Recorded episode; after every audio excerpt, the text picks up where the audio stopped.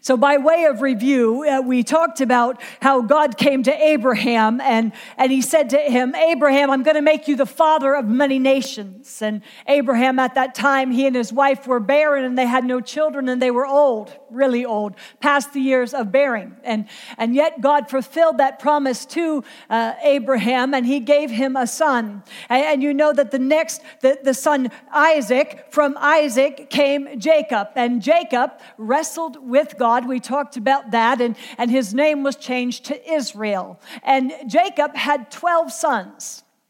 And those twelve sons are what we now know as the twelve tribes of Israel. That's where the twelve tribes of Israel came from. The twelve sons of Israel, Jacob, became the twelve tribes of Israel. And, and we're going to learn a little bit more about them as we go through the book of Exodus. But, but then we talked about how there was one son. His name was Joseph, one of, one of those twelve. And, and he was really his father Jacob's favorite son. And, and his father really showed partiality to him in more ways than one. And the brothers, as a result, hated him.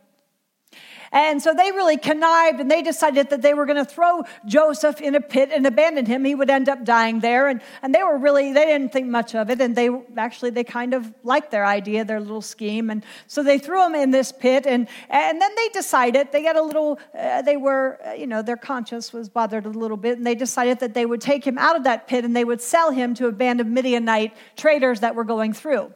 And so they sold him into slavery. And the Midianite traders took him to Egypt, where he was then, uh, he became a slave in the house of Potiphar.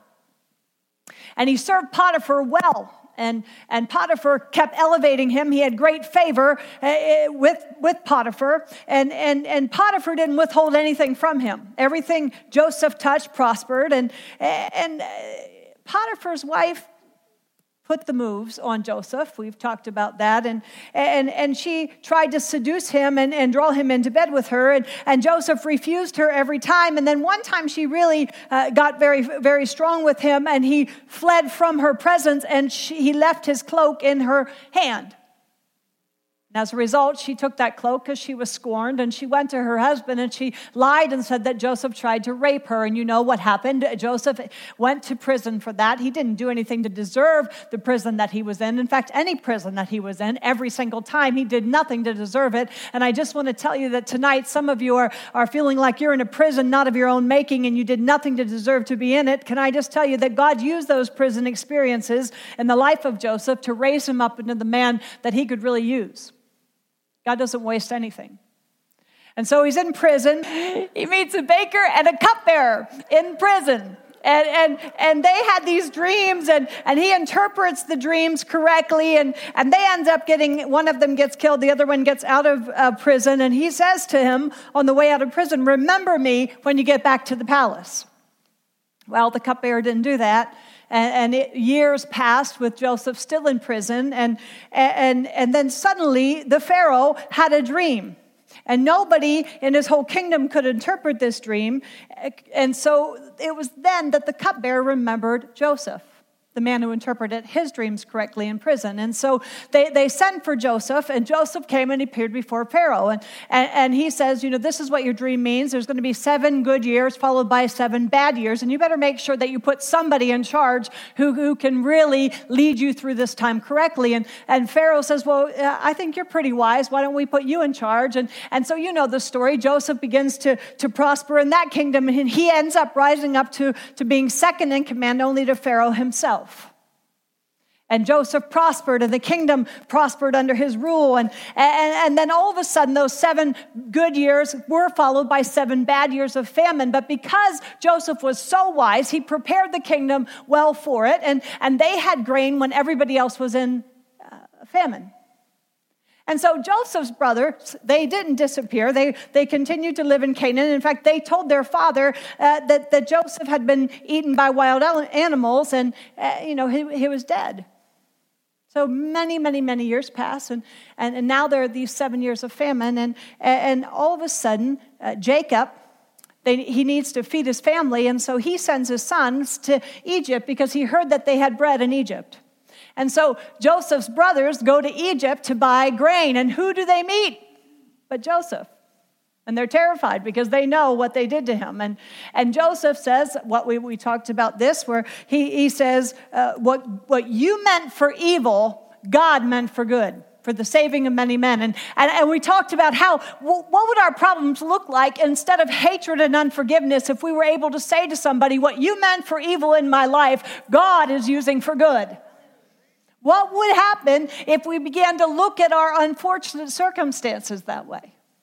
And so uh, Joseph sends his brothers back to get his father. Uh, they move to Goshen. So now Joseph and his, his family live in, jo- in, in Goshen, and there's probably about seventy, seventy-five of them that are living in this beautiful area of Egypt, just off of Egypt. And it's and it's a land that they can they can sh- shepherd in, and, and they really begin to prosper while they're there. And Joseph dies during that time, and and and and the the the um.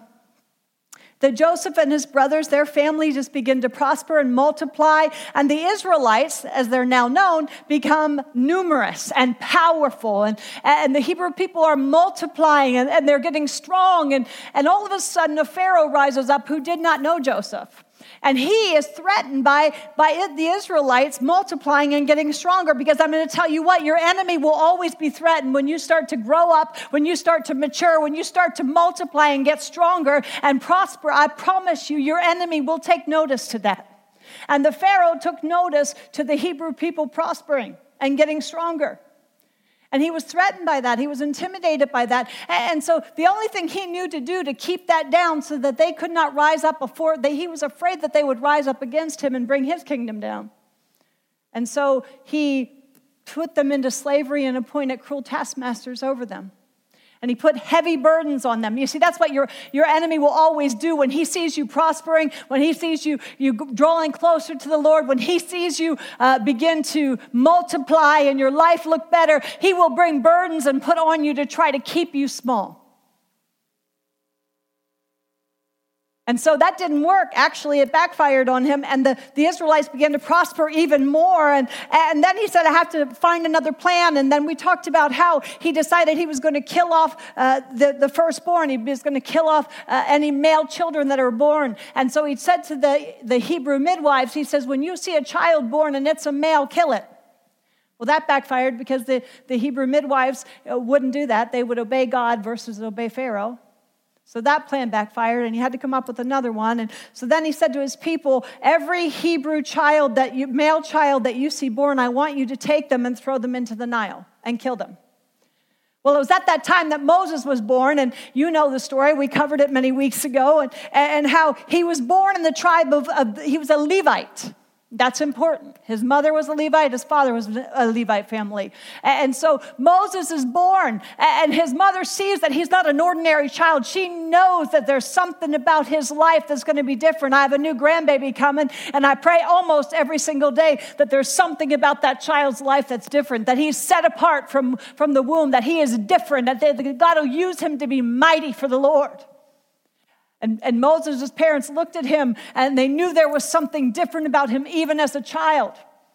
And so they hit him because they knew that, that male children were being thrown into the Nile and killed. So for three months they hid him, and then the mother built a little ark, and, and she put him in it, and, and, and she placed, I believe, she placed him at the most perfect spot where Pharaoh's daughter would see him and take pity on him. I believe it was all planned out. And so Pharaoh's daughter sees Moses. She, she draws him out of the water. In fact, that's what his name means. Moses means one who is drawn out. And, and that is what she chose to name him. And she decides she's going to adopt him. Think about it. A, a Hebrew child that should have been killed is now being adopted by Pharaoh's daughter. He's going to be raised in the palace. He's going to be educated uh, with the top education, the top tutors. He's going to learn uh, and be treated just like uh, royalty. He's going to learn what happens in the courts of, of, of Pharaoh. He's being trained, and God knew it all along. So we talked about that, and how Moses' mother got to nurse him and got paid for it. And so I believe that she spent those years while she was nursing him before she turned him over to Pharaoh's daughter. I believe she told him about the God of Israel. And I believe she trained him up in the way he should go, because when he's old, we see he did not depart from it. Even though he was raised in an Egyptian palace where he would have been, he would have been exposed to all the gods of Israel, who, who he would have, or all the gods of Egypt, and, and he would have been, been trained under Pharaoh. Pharaoh was like a god. He wanted his community, he wanted his people, he wanted the, the Egyptians to see him as a god. That's how he viewed himself. That his his way, his authority could not be usurped by anybody, that he was supreme over all. And that's important in tonight's message. And so Moses was raised in Pharaoh's house, and, and we talked many weeks ago about how Moses knew there was something different about him, and one day he went out to visit his the, the Hebrew people who were in, in harsh slavery. And he saw a Hebrew being beaten by an Egyptian, and he got angry, and he he killed the Egyptian, and he covered him up and buried him in the sand, and, and he, he really felt like what he did was good. And the next day he went out, and he saw two Hebrews fighting, and, and he tried to separate them, and one of the Hebrews said, "Who appointed you ruler and prince over us? Are you going to kill us like you did the Egyptian yesterday?" And Moses, the Bible says, knew that he had been found out.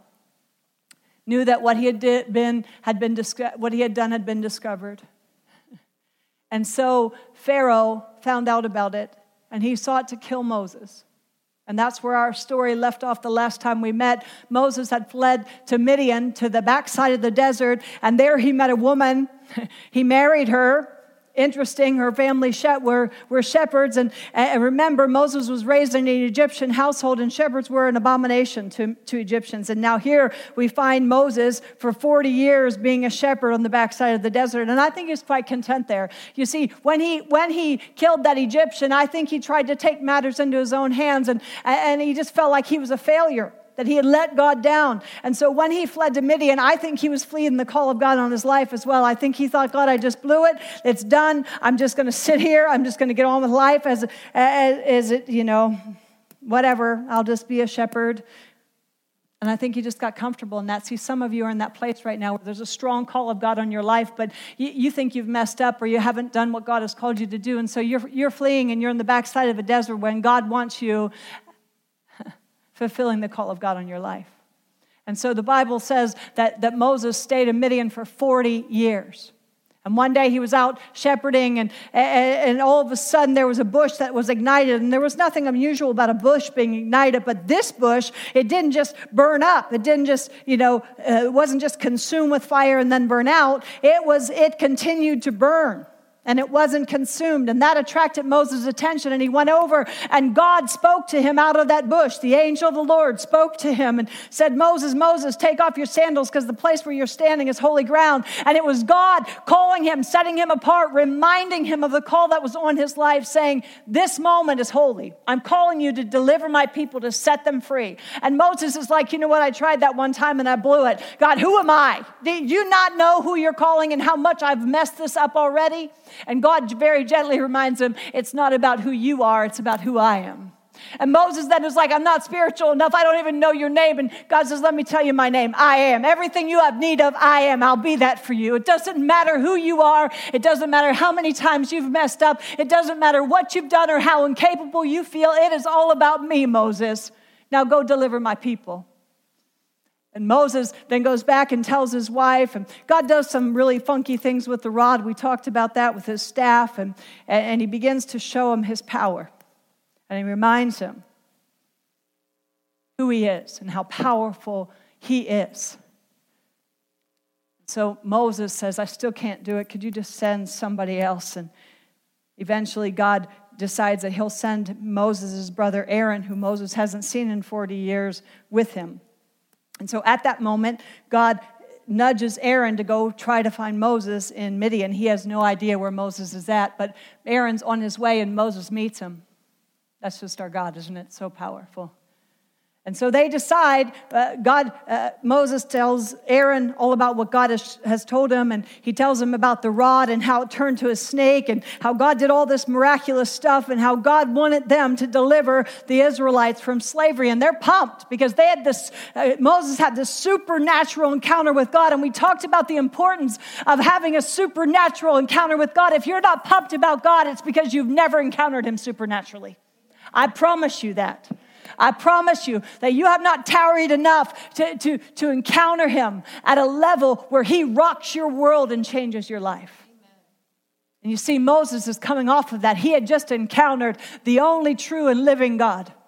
He had experiences with other gods in the Egyptian household, but he understood there was something about this one that was radical, that was different. This is the God he had been raised to know. And now this God was calling him to do what seemed to be impossible. And so Moses goes back and, and he's, you know, remember, he's going back to the very people who he ran to Midian to avoid. The ones who laughed at him and said, who do you think you are to be a prince and a deliverer over us? We don't need you, Moses. Thanks, but no thanks. We're quite comfortable in our slavery. And so I don't think that he was going back dreading that, that God had asked him to do this. I think he was dreading what people might say to him. And he goes back and it picks up in chapter four, verse twenty-nine. We see that Moses and Aaron go back and they talk to the elders and the children of Israel. And they told him what Moses had said, what the Lord had said to Moses. And they, they showed him the, the signs that he did in the sight of the people. And verse thirty-one says, so the people believed. And when they heard that the Lord had visited, and that word visited means paid attention to. Oh, when they heard that the Lord had visited the children of Israel, and that he had looked on their affliction, and they bowed their head and worshiped. When they heard that the Lord had heard their cries, that he had paid attention to them, they bowed their head and worshiped. Can I just tell you that we have a God who pays attention to you. He's the God who sees. He sees you. He knows your circumstances. And he wants to deliver you and set you free from them. And so the Israelites now are, were on board and they were excited about what God was going to do. You see, he was, Moses was convinced that God was going to do what he said he would do. But now he had to convince them. Now they were on board. But now who did he have to go to? He had to go to Pharaoh and convince him. And so that's where we're going to pick up tonight in chapter five, verse one. Chapter five, verse one. There are some things you need to know before we begin uh, the teaching tonight. I want to remind you that freedom is the reason Christ came. He came to set us free, and he who the Son sets free is free indeed. Galatians five one says, it is for freedom that Christ has set us free. Can I tell you, it's already been done. It's already accomplished. But then that scripture goes on and it says, therefore, it is for freedom that Christ has already set you free. Therefore, do not submit again to a yoke of slavery. Can I tell you that you have been set free? Then the cross of Calvary, when Christ came, he came to set you free. It's been done. It was accomplished on the cross of Calvary. But, but you and I can choose to submit again to a yoke of slavery. And that's what we're going to see tonight in the lives of the Israelites. I want you to remember that they've been in slavery for over four hundred years, probably more like four hundred fifty years.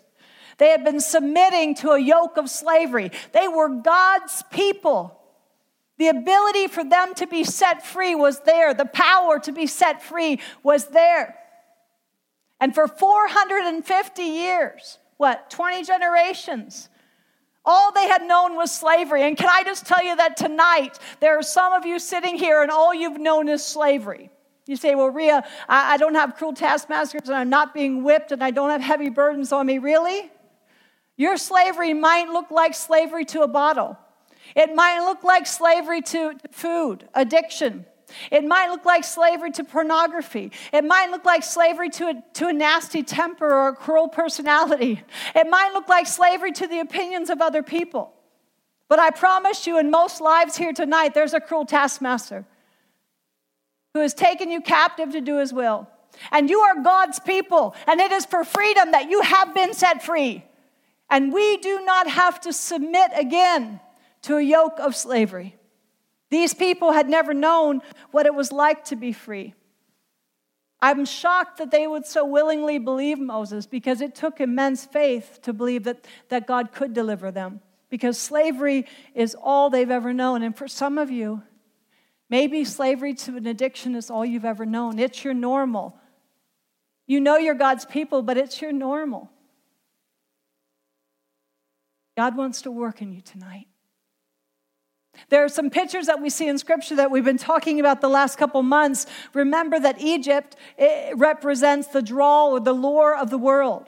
It's seductive. It's appealing. It's, it's an, an indulgence. And Pharaoh represents the devil who tries to keep us in bondage and, sl- and slavery to sin. Scripture says the devil has taken us captive to do his will. The Israelites were taken captive by Pharaoh to do his will, to work for him, to labor for him. And so it's a picture of what the enemy wants us to do for him. And just like the Israelites needed a deliverer, they needed Moses to rise up and set them free. So do we, and his name is Jesus. And the Bible says in Hebrews that Jesus came to deliver all of those who through fear of death were subject to lifelong slavery. But Pharaoh, we'll see, is not there. He's not going to let the Israelites go without a fight. And neither will Satan. Pharaoh represents a stumbling block that keeps people from being released into the liberty and the freedom that Christ died for them to walk in. And in tonight's story, we're going to realize that sometimes slaves like their bondage. Sometimes slaves learn to say captivity is our normal. It's where we're comfortable. And even with the promise of deliverance, they keep returning to it. It's interesting, as we go through this story, we'll find that even after the Israelites were set free and they were in the wilderness headed to the promised land, that they longed to go back to Egypt. How is that even possible? And then I'm reminded how every time God does something powerful in my life and he breaks me free from an addiction or, or from something I'm a slave to, and, and I get some, some sense of freedom, how the first, the first nudge of something bad in my life, or the, the, the first time there's trouble in my life, the, the temptation to want to go back to that slavery is there. To return to that taskmaster is there. And we're going to see that in the lives of, of the Israelites. So let's pick up in Exodus chapter five. Afterward, and this is after, that afterward is after Moses and Aaron had met with the Israelite people, and they were excited about what God was doing. In fact, they worshiped God. They were so excited about it. And so after that, Moses and Aaron went in and told Pharaoh.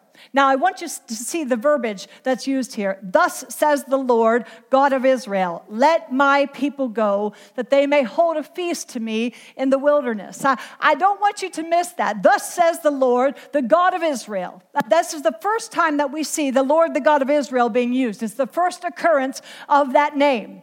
And what, what Moses and Aaron are doing is they're marching into Pharaoh, which, by the way, doesn't it surprise you how easily they can get an audience with Pharaoh? Remember, M- Moses is from the royal family. And so that was not unusual that he could get a, an audience with, with Pharaoh. But I also believe that he had such confidence in what God had told him to do, that it was in him, that he understood he was God's mouthpiece, that he was God's copper pipe, that, that all he had to do was let God flow through him, that God was going to do this. That it wasn't about anything Moses had to offer. It was about him just being a vessel for God to use. And so he marched in that palace, understanding that it had nothing to do with him and everything to do with God, and that God was going to use him to speak a message to Pharaoh. And we know that because of the verbiage he used. Thus says the Lord, the God of Israel. That, that was the voice, that was the, the verbiage of a prophet. Thus says the Lord. I have a word from the Lord for you.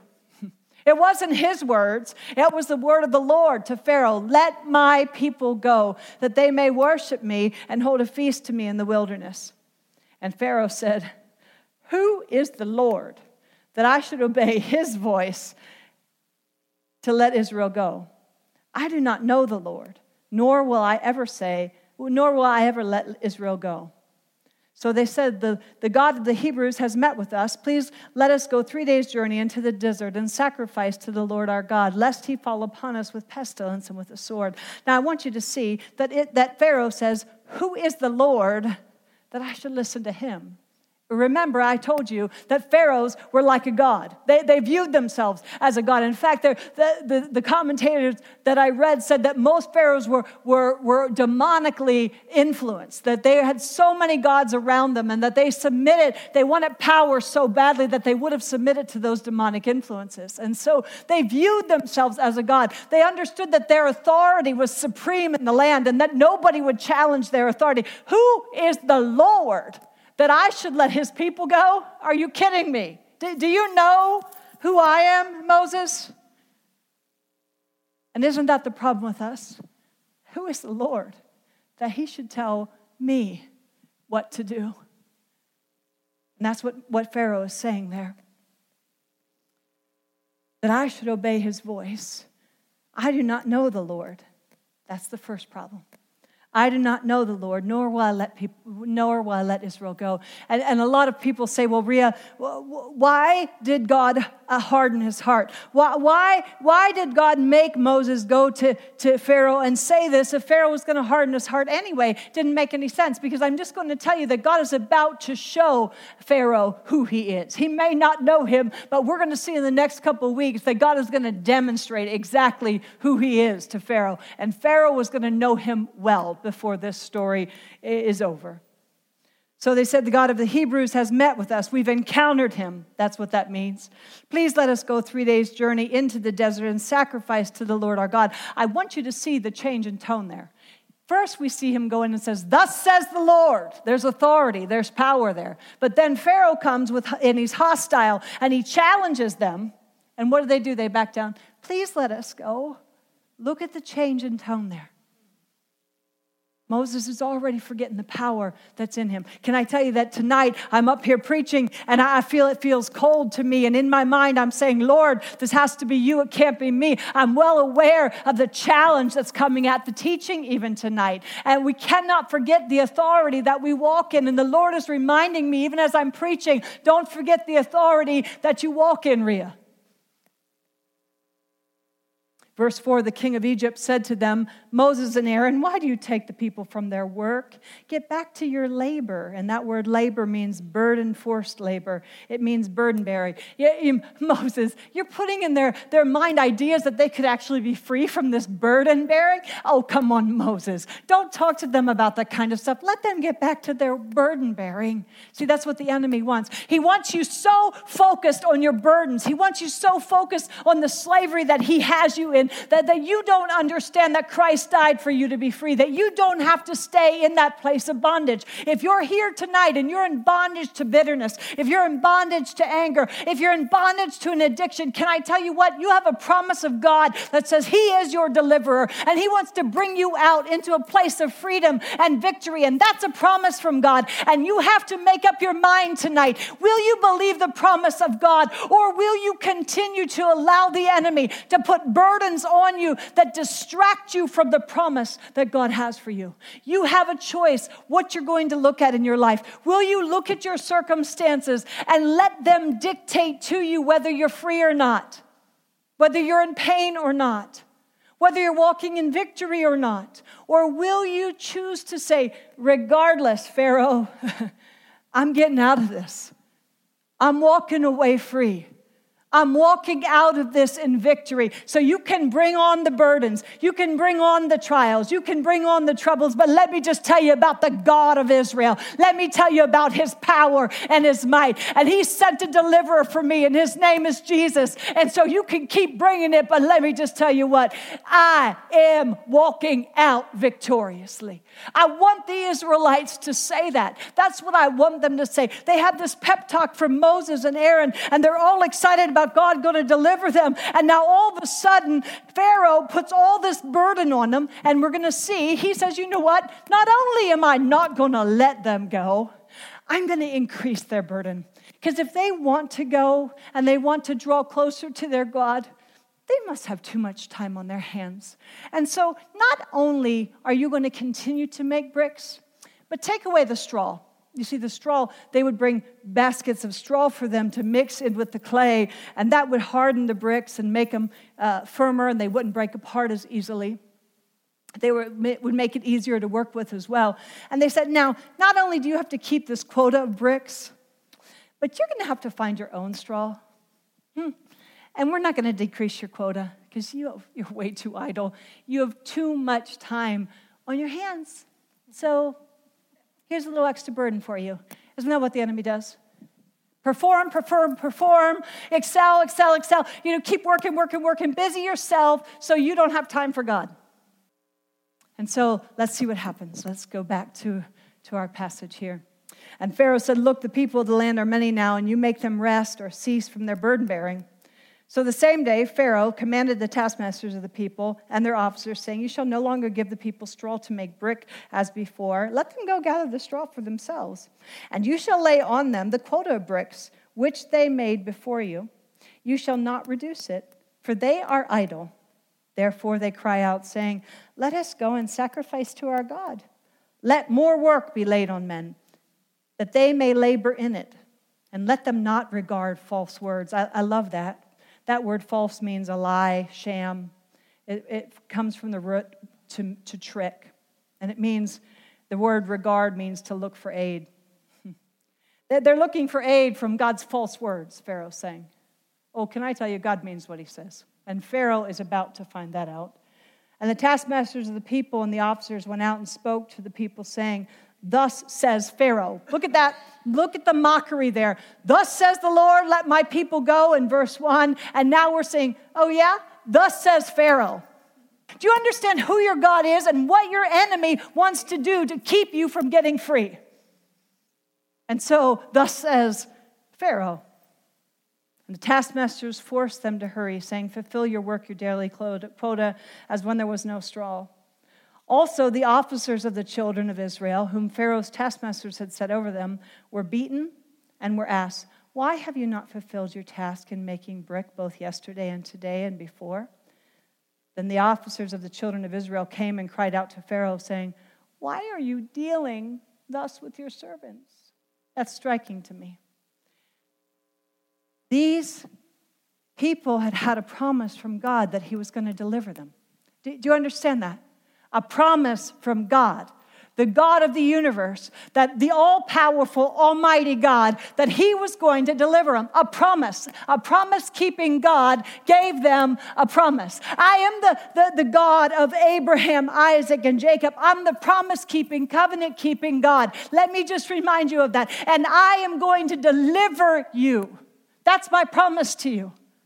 And unlike Pharaoh, I am a promise-keeper. And they had that promise. And now at the first sign of trouble, what do they do?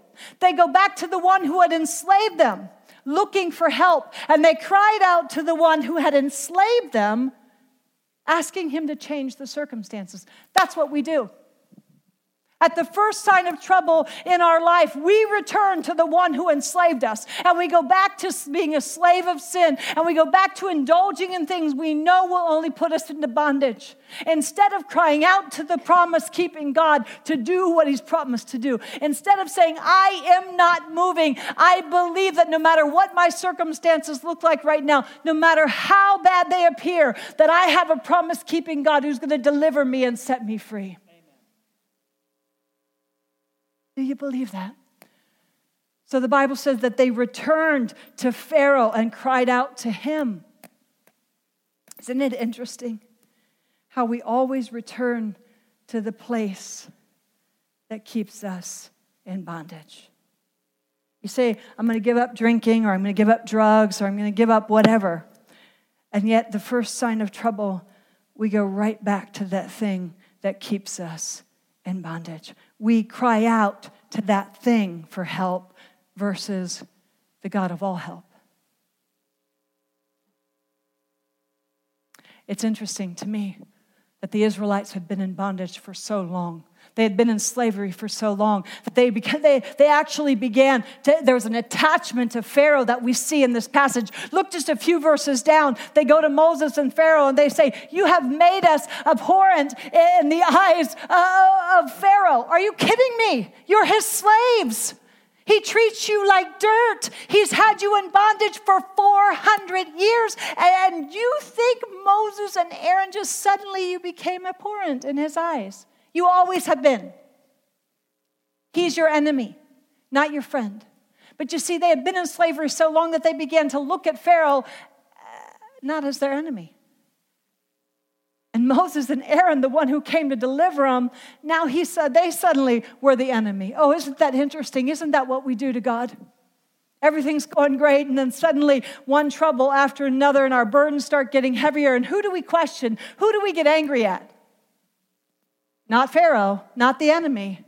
We get angry at God. "Where are you? And, and why are you doing this to me? And why are you making me make bricks without a straw? It's not right." and we start to get angry with God. And we go back to our taskmaster. We go back to our slave driver seeking solutions, seeking to make something change. Have you ever heard of Stockholm syndrome? Dave and I were studying about it this week. I think it was nineteen seventy-three, I think.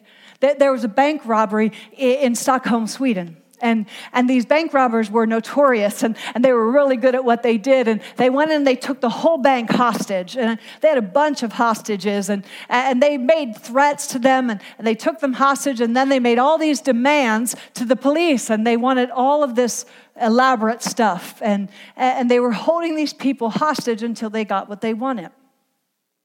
Well, what happened was they, they really started, the, the police had stormed the place, and, and they were on bullhorns, and, and they were demanding that they, they release the hostages. And somehow the, the, the, the captors got in the hostages' minds. And they really convinced them that they had their best interest at heart.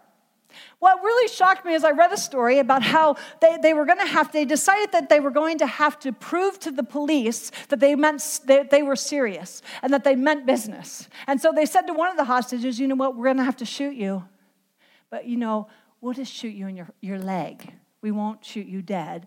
We'll just shoot your leg. And he's like, oh, he, he actually said to the New Yorker magazine, wasn't that nice of them?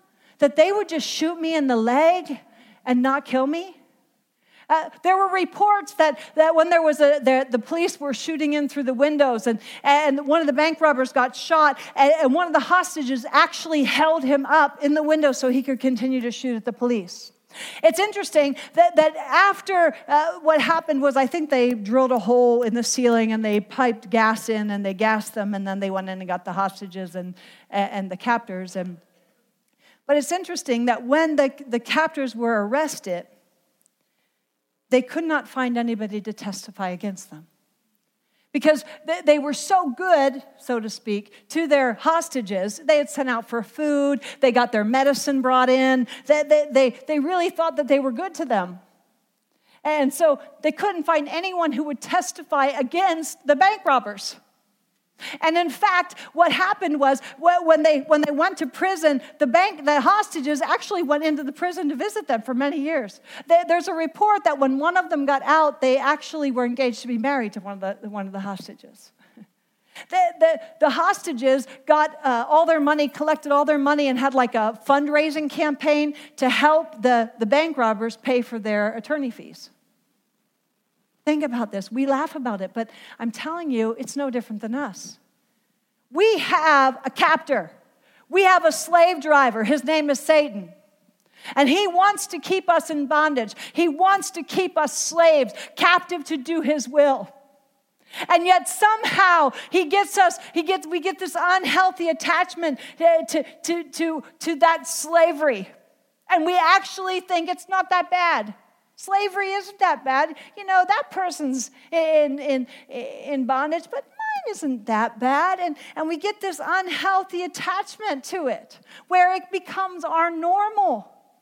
And we really don't think it's all that bad. And that's what was happening to the Israelites because Moses said, God wants to, he wants to set you free. He's going to do what he said he would do. And, and then look at verse eighteen. They've been sent back out after they talked to Pharaoh, and they were beaten, and they increased their their um, their workload. And, and verse nineteen says that the officers of the children of Israel saw that they were in trouble. Really? They didn't see that they were in trouble for the four hundred years prior? But now that Moses and Aaron were on the scene, and, and they were stirring this up, and now that the burdens were increasing, they suddenly saw they were in trouble. You see, that's what we say. You say, Lord, why are you allowing all this in my life? Why are you allowing all this trouble in my life? Because I'm telling you, I don't see him in trouble until it starts to come over and over and over, and he increases my trouble. And I finally realize, you know what? My life wasn't so good. I wasn't following him with all my heart. I wasn't committed to him the way I needed to be. And they saw that they were in trouble. It's interesting. I went out and bought some stepping stones today because this was what was in my heart. I was thinking about my own life.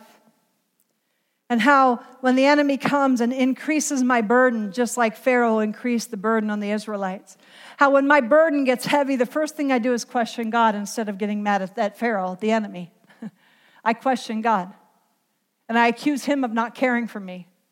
And I'm like, Lord, why do I have to keep learning this lesson? Why don't I actually get this in the classroom? Why don't, why don't I understand that you have my best interest at heart and that I have the promises of God and that they are promises for me and that they are yay and amen if I only will believe them and that I need to stand on those promises and not be moved. I need to believe that you're who you say you are and that you're going to do what you say you can do and that when the enemy brings trouble and trials and tribulations that I am not moved because Because I'm standing on the promise that you are my deliverer and that you are going to set me free from this thing. You're going to bring me through it victoriously. It is a challenge. Every time I go through it, it's a challenge to return to that promise and to understand he's a promise-keeping God and not be moved by my circumstances.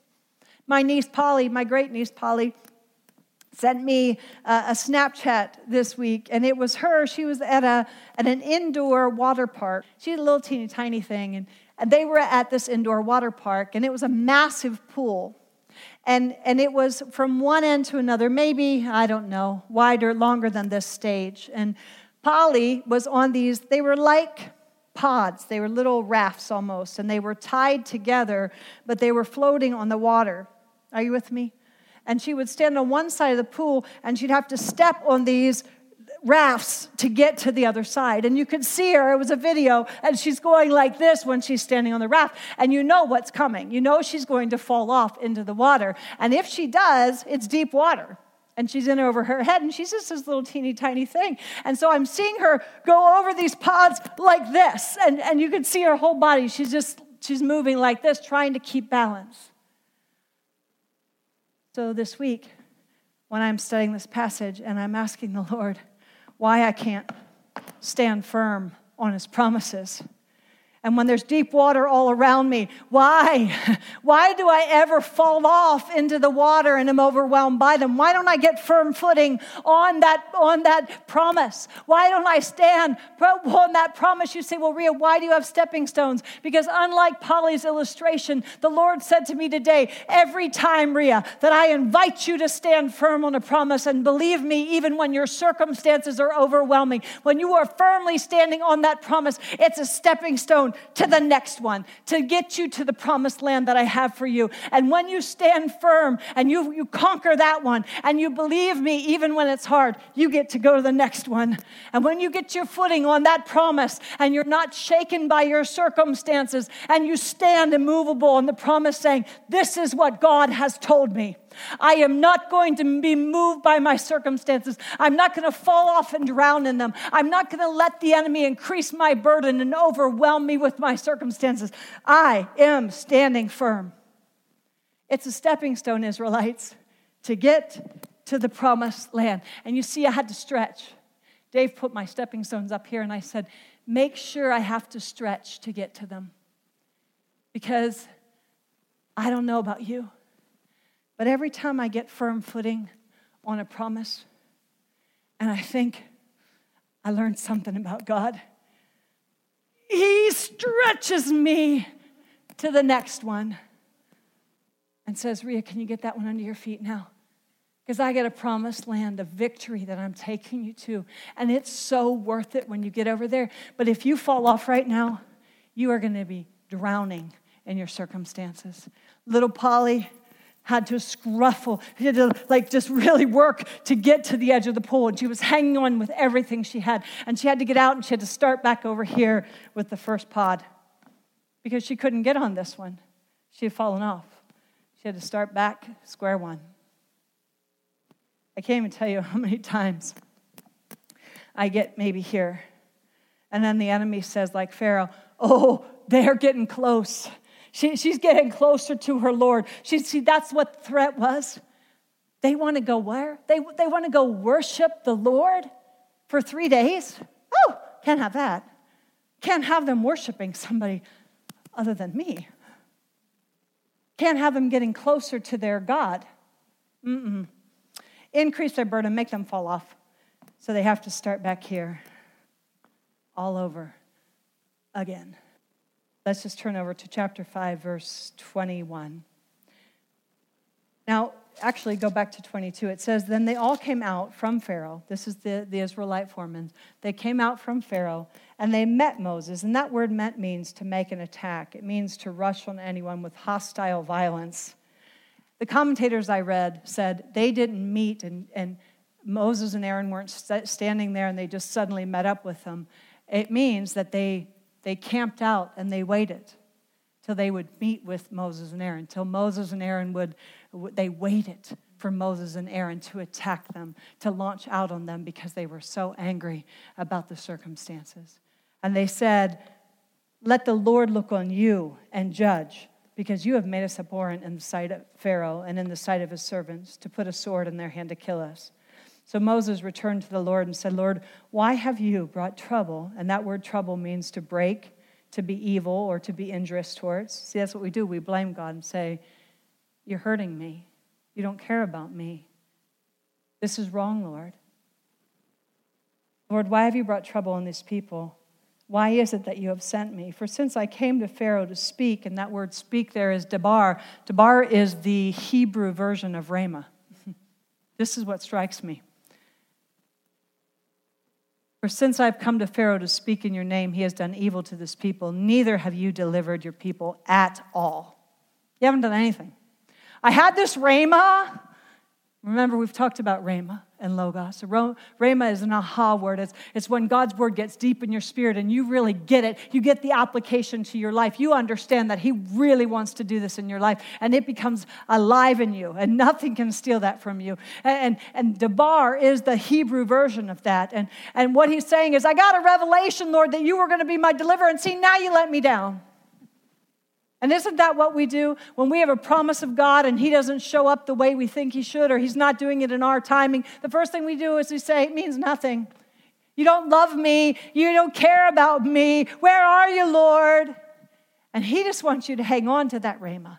He just wants you to believe him, even when your circumstances are shaky, even when you're overwhelmed by them. He wants you to believe that he's a promise-keeping God. And look what God says. Here's what really gets me, is God isn't moved by Moses. I would be slapping that boy silly. I'd be like, did I not give a burning bush to you?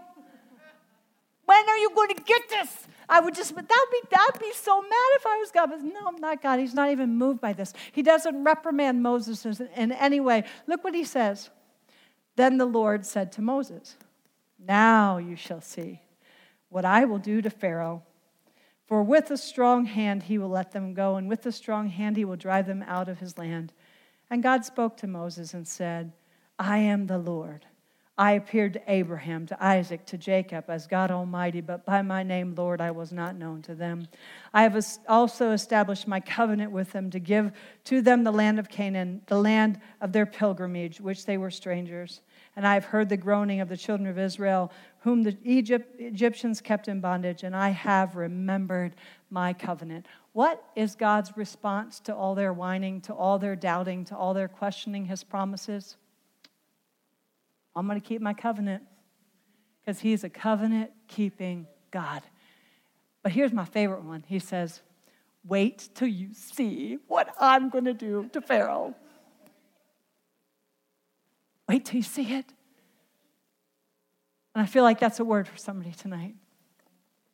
You're hanging on. You're trying to get firm footing on those stepping stones of faith. You're believing and you're holding on to a promise, but you're not seeing your circumstance change. In fact, they're getting worse. Oh, I got a word for you. Wait till you see what he is going to do. Because he is a covenant-keeping, promise-keeping God. He does not change like the shifting shadows. He doesn't. It's who he is. He will not betray his name. That is who he is. He won't betray his character. You can trust him, but you've got to get some firm footing on those promises. You've got to believe that he is who he says he is, and you've got to stop. You've got to stop wobbling and falling off those promises, and you've got to choose to stand firm, to get good footing on them, and believe that he's who he says he is, and that he will do what he says he will do. Do you believe it? Do you believe it? Because that is the challenge tonight. Because your circumstances, I'm telling you, the enemy is going to make sure to increase your burdens. He's going to make sure that he puts heavy loads on you. He's going to make sure that everything begins to fall to pieces. You see, that's why he took the straw from the bricks. Because when you take the straw from the bricks, they just crumble. Everything starts crumbling. And he's going to make sure that everything you put your hands to begins to crumble in your life. And he's going to increase your circumstances because he doesn't want you standing firm, believing your God is who he says he is. And I promise you, he is.